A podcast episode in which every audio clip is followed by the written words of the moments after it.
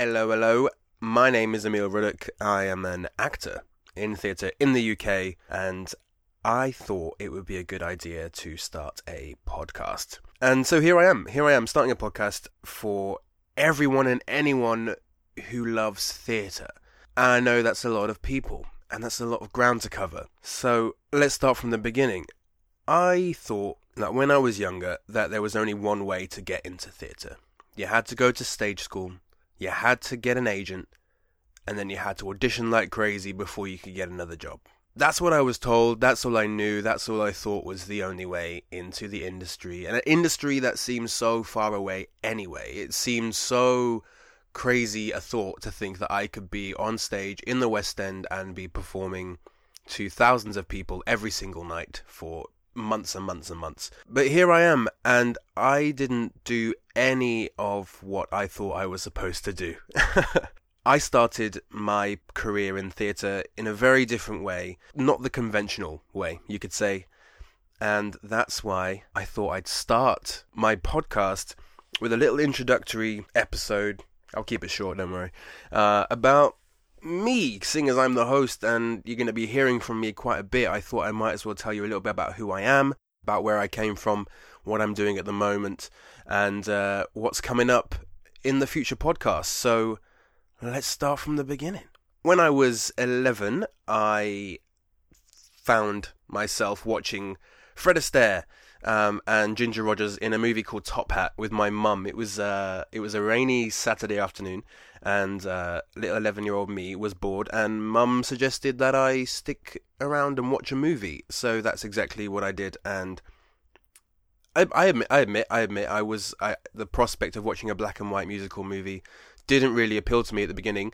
Um, and it, I'll, I'll, admit even further, it took probably a good couple of minutes into the movie for me to not be completely bored. But um, my goodness, when old Fred Astaire, when old Freddy started moving his feet, game changer. It was it was an absolute life changing moment, and um, I haven't stopped since, you could say. Uh, as soon as I remember, my mum went to make a cup of tea, um, which I am drinking also, you know, stay in the theme of the show. Excuse me. There won't be a lot of that. Don't worry. That's not going to be a theme for the show. We're not going to be slurping and gasping into the. We're not doing ASMR podcasts right now. That's not. That's not what this is. But um, yeah, she went to make a cup of tea, and so we paused the. I think it was a VHS actually. It was a VHS. If a lot of people out there don't know what VHSs are, they're like big chunky plastic boxes that you would put into an even bigger chunky plastic box, and then it would play a movie for you as opposed to just pressing a button and it's starting straight away. So she paused that. So it's there fluttering on the screen, going up and down with those little lines going across the screen. And I was up on my feet, doing God knows what, trying to make sounds and beats with my feet. Now, don't get me wrong, this wasn't just a straight up, oh my goodness, what is this? I've never seen anything like this before. I remember back in the day, there was another VHS that I'd loved when I was a, a lot younger, like four or five years old, and it was a Riverdance one, and I just loved all the rhythms and the music and the sounds of the feet. So I, I think I'd always enjoyed rhythm and music. And I was always in the school choir as well back in the day, um, going through my Catholic school days. They were different days. Different days. Anywho, so I always had sort of an interest in music and singing and what have you, but never sort of thought of it as a career. I think I wanted to be a heart surgeon or I no, when I was nine, I wanted to be a heart surgeon. When I was sort of ten or eleven, I wanted to be in the army. I know that is a fact. I had camouflage in my room. I had um, camo netting, camo bedding. I had a camo covered chair. I used to draw pictures of army soldiers, and they were all on my wall. And I had applications to recruit myself. I don't really know what I was planning, but I planned it early on. I was I was quite direct with what I wanted to do, and then I saw Fred Astaire, and that all changed. I think I think my mum was pretty chuffed with that outcome, to be honest. So next thing I know, I'm in a tap class um, around my uh, in my area in my town. Um, there was a school of a lady called Sylvia Lorden. Um, I mean, just search her up on the internet. She is really and truly a legend when it comes to teaching. Um, she's been working for many, many years, and if I'm if I'm being perfectly honest, she is scary. Yeah, she's she's scary. She looks, bless her, like she was about to drop every day. But the dexterity and the energy this woman had with her cane, um, and her flat shoes, and her grey hair was always up in a bob. Uh, she it was such a force of nature, but my god, she was intimidating. She was so bloody scary. But she kicked us into gear, and it was a little back room in the back of her house with a bar on it and uh, wooden floors, and it was always pretty much freezing in there. But we we we practiced and we practiced and we practiced. I remember my, my first ever tap class was there at Sylvia Lorden School, and I'll never forget it. I remember I was wearing my Converse shoes because I didn't have any tap shoes. I didn't know if I'd enjoy it. I didn't even know if I was going to be good at this damn thing. I just knew that I wanted to give it a go. And you know what? The parents are up for it as well. So that's exactly what I did. I went to my first tap class in a pair of Converse shoes at the age of 11. And then throughout the years, I switched to different dance schools um, uh, in my local area in Caribianco. Big shout out to her. Um, also to Cats, Christian Anderson's theatre school in Rugby as well. Big shout out to them. Um, I learned a lot at all these different schools. I learned a lot of different skills, a lot of different techniques, etiquettes, and obviously my skills improved in different areas of dancing. So I did my jazz, my ballet, I did my tap as well. Um, but I actually didn't stay with the tap in any of the other schools that I really went to, apart from my first one, which was Sylvia Lorden's, and I did that for a year or so. And then when I switched to other schools, I found that the syllabus that I was being taught wasn't stimulating enough for me. It wasn't. I wasn't getting what I wanted from it. So I pretty much just stopped going to tap class. And I found another way to learn tap, which was by myself. I went onto YouTube and I found tap videos on there and I went like crazy. I bought a like well I didn't buy. I was like 13, 14. I got my dad to buy a piece of plywood, like two by four foot plywood from Wickes or something, and we had that in our dining room, and I would shred the hell out of it and I would always have to hoover and sweep up afterwards because it would be completely destroyed. But I'd get my laptop downstairs, I'd bring a speaker, I'd have my tap shoes, and I would just practice by myself um, for hours every day. And I would get different videos of different tappers on YouTube, um, find new inspiration, pretty much looked at everything I could that was to do with tap on YouTube and copied it. I downloaded the videos, I slowed them down so I could see the steps more easily. And it became a sort of a, a working pattern, and over the years I just got better and better and better. And then I did my GCSEs, standard GCSEs, nothing pretty crazy. I did a performing arts BTEC at school. I went to a school called Avon Valley School. Um, big up to them as well in in uh, rugby. Uh, amazing performing arts school and college um, with great facilities. I learned quite a bit there about the industry and um, sort of working with a group of people in to create work. So I left my GCSEs and I went to do my A levels. I went to Stratford upon Avon College. Big shout out to Stratford upon Avon College. I took my A levels in dance, English language, media studies, and performing arts. Now, believe me, when I got to college, and I think it's that excitement you get when you go to college or a sixth form if they cater to performing arts. Uh, when I went to college, you're looking on the, the, the list of courses they have there performing arts BTEC. You know, it just shouts out to me. It really did. I was like, I need to do that. There's, they, it's just every single day is musical theatre. It's singing, acting, and dancing, and they have tap and they have one-to-one singing lessons. And I was just overwhelmed with just how cool this course sounded. But there's a little voice in the back of my head that said, "You're gonna regret that. Maybe, if it doesn't all go well in the industry." Then you're going to be left with no A levels in anything you can actually use to get a job later on in life because you know you can't go to that bank and say that you can do a three beat riff and they're going to hire you. Or any other job for that matter. So why don't we look into other A levels and see if maybe we can find other courses and other subjects that will lead you into the same industry you want to go in, but also give you something to fall back on, just in case it doesn't work out. And I'll admit that the, the little voice in my head was my mum. she was she was she was she was right. She was right. She was she was solidly right. She was very very clever about that. And um, i was reluctant at first. Obviously i was a bit grumbly. I was like i just want to do musical theatre every single day. I don't even care about it not working because it's going to work because i'm amazing but that obviously just wasn't the case um, i was just starting out i had no idea of industry prep i, I I just wanted to go out and do it. But I also didn't have many sort of academics sort of behind me. I got some good GCSEs, but I thought, you know what, if I've got an opportunity here to do some more theoretical subjects, then I will. So I picked, along with my performing arts and my dance, I picked English language and media studies and this I sort of weaved into my industry because that allowed me to have some more skills when it came to screenwriting or writing a, uh, a, play or writing books or reading scripts and understanding language. That really helped. Um, and with my media studies, that was obviously very helpful for when I know I was going to be working in front of cameras so I can understand them better. Um, making this podcast as well in terms of understanding sound uh, uh, interfacing and editing and things like that and you know it really helped me for my future. And thankfully, on the theatre side of things, it's actually been alright as well. Moving on just a tad, like quite a bit. What am I doing right now? Right now, I am in Hamilton in the West End uh, of London, playing Hercules Mulligan and James Madison. If you haven't seen it, it's an amazing show. You should go and see it. Obviously, you can't do that now because everything is closed. Everything is shut down. Nothing is open because of this bloody virus.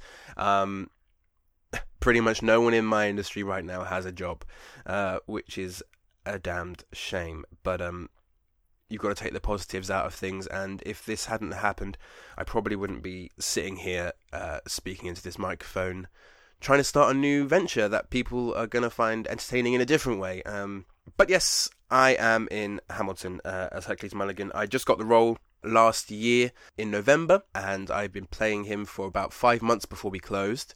Uh, so I was a bit upset that it was all sort of over, but fingers crossed things get back up and running soon. But before that, the year before, I was in Hamilton just as an ensemble. I say just, there's nothing just about the ensemble of Hamilton. Believe me, if you haven't seen it, you'll understand what I'm saying when you do see this show. The ensemble are sensational. And to be fair, that's not even me talking about me because I was sort of a vocal track ensemble member, so I covered Hercules Mulligan and I covered George Washington. And I wasn't really a dancey role, thankfully, because the dancing in Hamilton is crazy. It's absolutely mad. Um, and I obviously have got loads of friends who are still in the show and who were in the show last year as well, who are just some of the most talented people I know, and they're going to be coming on to the podcast, so you'll be able to hear from them very very soon. But before then, how did I get into the industry? I focused a lot on my tap when I was first starting out. So I did my A levels and I wanted to audition for stage schools in London. Of course, that's what I told I had to do. That was what I thought I was going to do. So that was the path I put myself on. So I applied to different stage schools. I applied to um, Urdang, Artsed, and I think that was it. And I remember auditioning uh, for both of these schools, and I think I got into both schools, um, but without funding. Now, for anyone who is looking to go into theatre, especially training in theatre, know that funding and finance is going to be your worst enemy. Um, when it comes to doing something that you love, um, especially when you're starting out. Um, and I think that was the struggle that I came along with at the start of all this. Um, you know, I didn't come from an exceptionally wealthy family. We made do and we were always comfortable and always had a great time together and were never sort of left behind without having opportunities that would benefit us in the future. And I definitely have my mum and my dad to thank for that. Um, they've been very supportive. But by no means am I a rich kid? So getting into these schools was great. I was mega excited. Obviously, I was chuffed, having a great time. But I couldn't afford to go. And I remember looking at different plans and finance plans and different funding.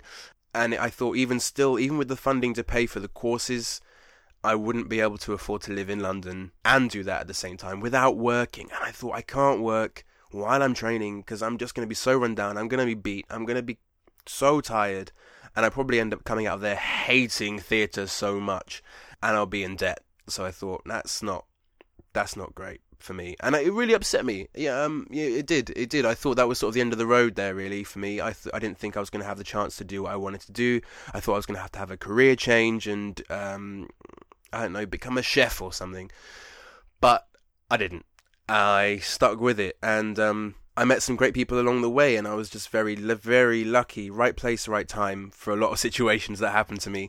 I put myself out there a lot as well, and I volunteered for a lot of things. So early on, I volunteered for the 2012 London Olympics, and I got into that along with thousands of other people. And I was a drummer in the Industrial Revolution uh, section, and I made some great friends from that. And it was just something that I could stick on my CV, whether it was paid or not. I put it on there. It's experience. I put myself out there. I worked like my ass off at Wetherspoons saving money so I could keep traveling back to London for the rehearsals and for the performances, obviously, and um, finding places to stay. Luckily, I had some great friends whose whose sofas I crashed on during that whole period. But yeah, I really planned for it. I had lots of support from my family again, which I will never undervalue the support um, that you can get from your friends and your family, especially in this industry, because you really it really helps. It really does. And I also got in contact with a guy called Kane Ricker, um, who I knew as a tapper.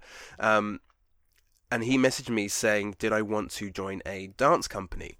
Um, a new tap company, and I said, "Yeah, sure, that'd be great." So then I joined this tap company called the Pulse Collective, and we we did a lot of gigs, and we did a a, a TV show called Got to Dance on Sky One um, around 2013.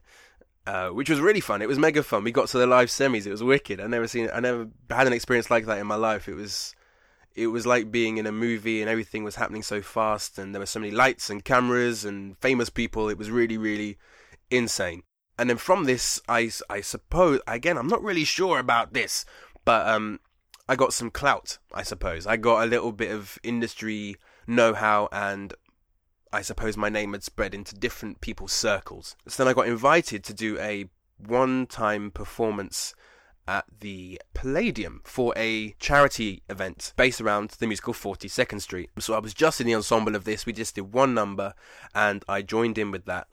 Um, and it was great. And from that, I I thought, you know what, I'm about, I think I was about 18 or 19, and I, I said, you know what, I'm not going to stage school. I've decided I'm not going to stage school. So how the hell do I get into this industry in a different way? I worked my ass off. I really put the training in with my tap, um, and I worked on my singing and my acting as well, just behind closed doors. You know, I didn't take any professional classes. It was all just me in my room watching different techniques and classes, and I can't tell you, I can't express enough how many resources there are on the internet. Um, not just YouTube. There are loads of um, blogs and ebooks. Um, and videos and um, audiobooks, and now there are loads of podcasts as well. And I'm hoping that this is one of them that sort of adds to the plethora of things um, in terms of just industry sort of know how as opposed to actual training. Do not come to this podcast for training. I am not qualified. Okay, okay, okay, good, good. Um, so I had all of these skills, and I knew I wanted to develop them even more, but I wasn't silly. I knew that I was. It was very hard for me to try and get a job, a professional job, a paid job in the West End or in on a tour or a regional theatre or anything. Um, theatre and education, just anything to get me started um, as a professional performer. And so I sort of I hit the iron while it was hot. I'd just done this gig at the Palladium. It was an amazing experience. Sort of my first experience on a big, big stage like that with thousands of people. Um, and in my fancy costume and my tap shoes, and I, I, fell in love with it instantly. It was incredible. But I so I was a little bit shameless with it. I, I asked a lot of people in the cast, who are now great friends, um, who is your agent, and I wrote down hundreds of agents' names, and I emailed them all. I emailed them all and said, that I was just in a production with one of your clients and I'm seeking representation. Here's my CV. Here's the things that I've done. Here are the shows that I've been in at my local theatre. We'll get to that in a second because my local theatre is everything to me. I so I emailed them all, and out of God knows how many I emailed, I got a bite. I got a bite, and it was from my agent, uh, my first agent, Kate Wynn of Q Personal Management, who took a chance with me. She took a chance with me. We had an interview. She liked that I hadn't trained. She liked that I had this sort of get up and go attitude and that I was just driven to push myself in unconventional ways, and that also that I was sort of performing in a technique of dance, a style of dance that wasn't so huge at the time. Let's face it, tap is not really a mainstream dance style. It used to be, but now it's not so much. Um, and it still remains quite niche, and there's not a lot of work out there for it. So at the time, there really wasn't. But she had something coming up that she thought I would be suited for, and it was the Scottsboro Boys. And they were looking for a 17 year old looking tap dancer, mixed race. And I thought, oh, okie dokie then. That sounds like it'd be good for me. And you know what? It was my first audition I went for it. I had no etiquette whatsoever. I had no clue what I was doing. Everyone else in the room knew each other. Everyone would work together at some point or they'd trained together at the same school. And I just sat there in the corner. I had my music, I had my sheets of uh, lines that I'd been told to memorize, my bottle of water, and my towel, and I was just ready to go and I just had fun with it. I just had fun with it. I didn't go in expecting to do really well. I just wanted to experience what a professional audition was like because I never had before. I really did feel like the underdog. I sort of had that sort of imposter syndrome, which I think is kind of normal. Uh, it happens from time to time. But I went in. I did my best, I did what I could, and I didn't hear anything for months. And I thought, well, okay, I didn't get it. But I, again, I wasn't downtrodden by it because I didn't expect to. It was my first audition.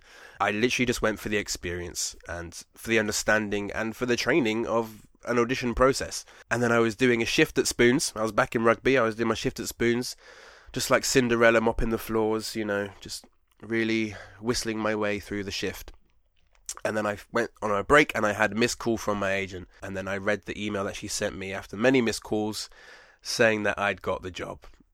And it was the best feeling of my life. It was incredible. The first ever professional job. And it was going to the Young Vic Theatre. What an amazing space that is. But I'm sure we'll get into amazing theatres and spaces and etiquettes of different places and how they run and how they work later in the podcast with different guests. So look out for that. We're really going to go in depth in the industry and really give you all an insight into the world that you love. But yeah, so since then, I haven't really stopped working. There's been a few points when I would stop working for maybe five or six months, and they're dark days. They're dark. They are dark times, um, and that's what we want to get into in the podcast as well. We want to talk about the, the, the bad side of the industry. There are lots of ups and downs with theatre. Well, the entertainment industry as a whole. There's lots of ups and downs, and you've got to find some mental peace to deal with that. You've got to find some techniques to deal with it. You've got to find support networks to help you deal with it.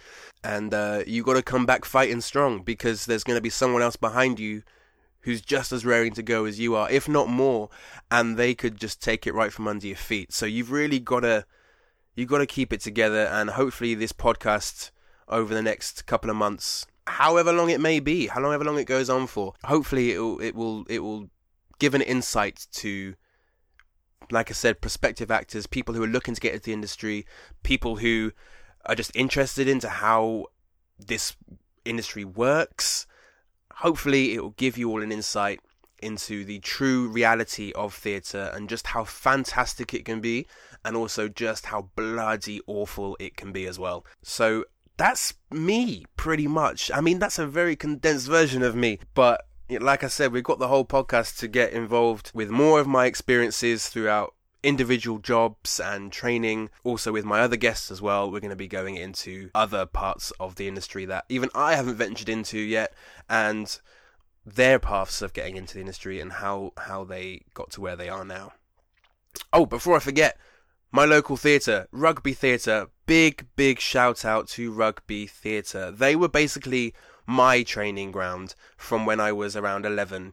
So when I got into tap dancing and I started getting into that excitement for theatre, we found that Rugby Theatre put on shows and you know um, it's a great amateur theatre production company um, with an amazing space um, and they really do put on some amazing shows. And everyone who works there is pretty much a volunteer worker, from the directors to the choreographers to the set designers, the um, production designers to the managers to the barman. Um, everything is is is sensationally done there with such great care. And uh, some of the best years of my theatrical life have been in that theatre.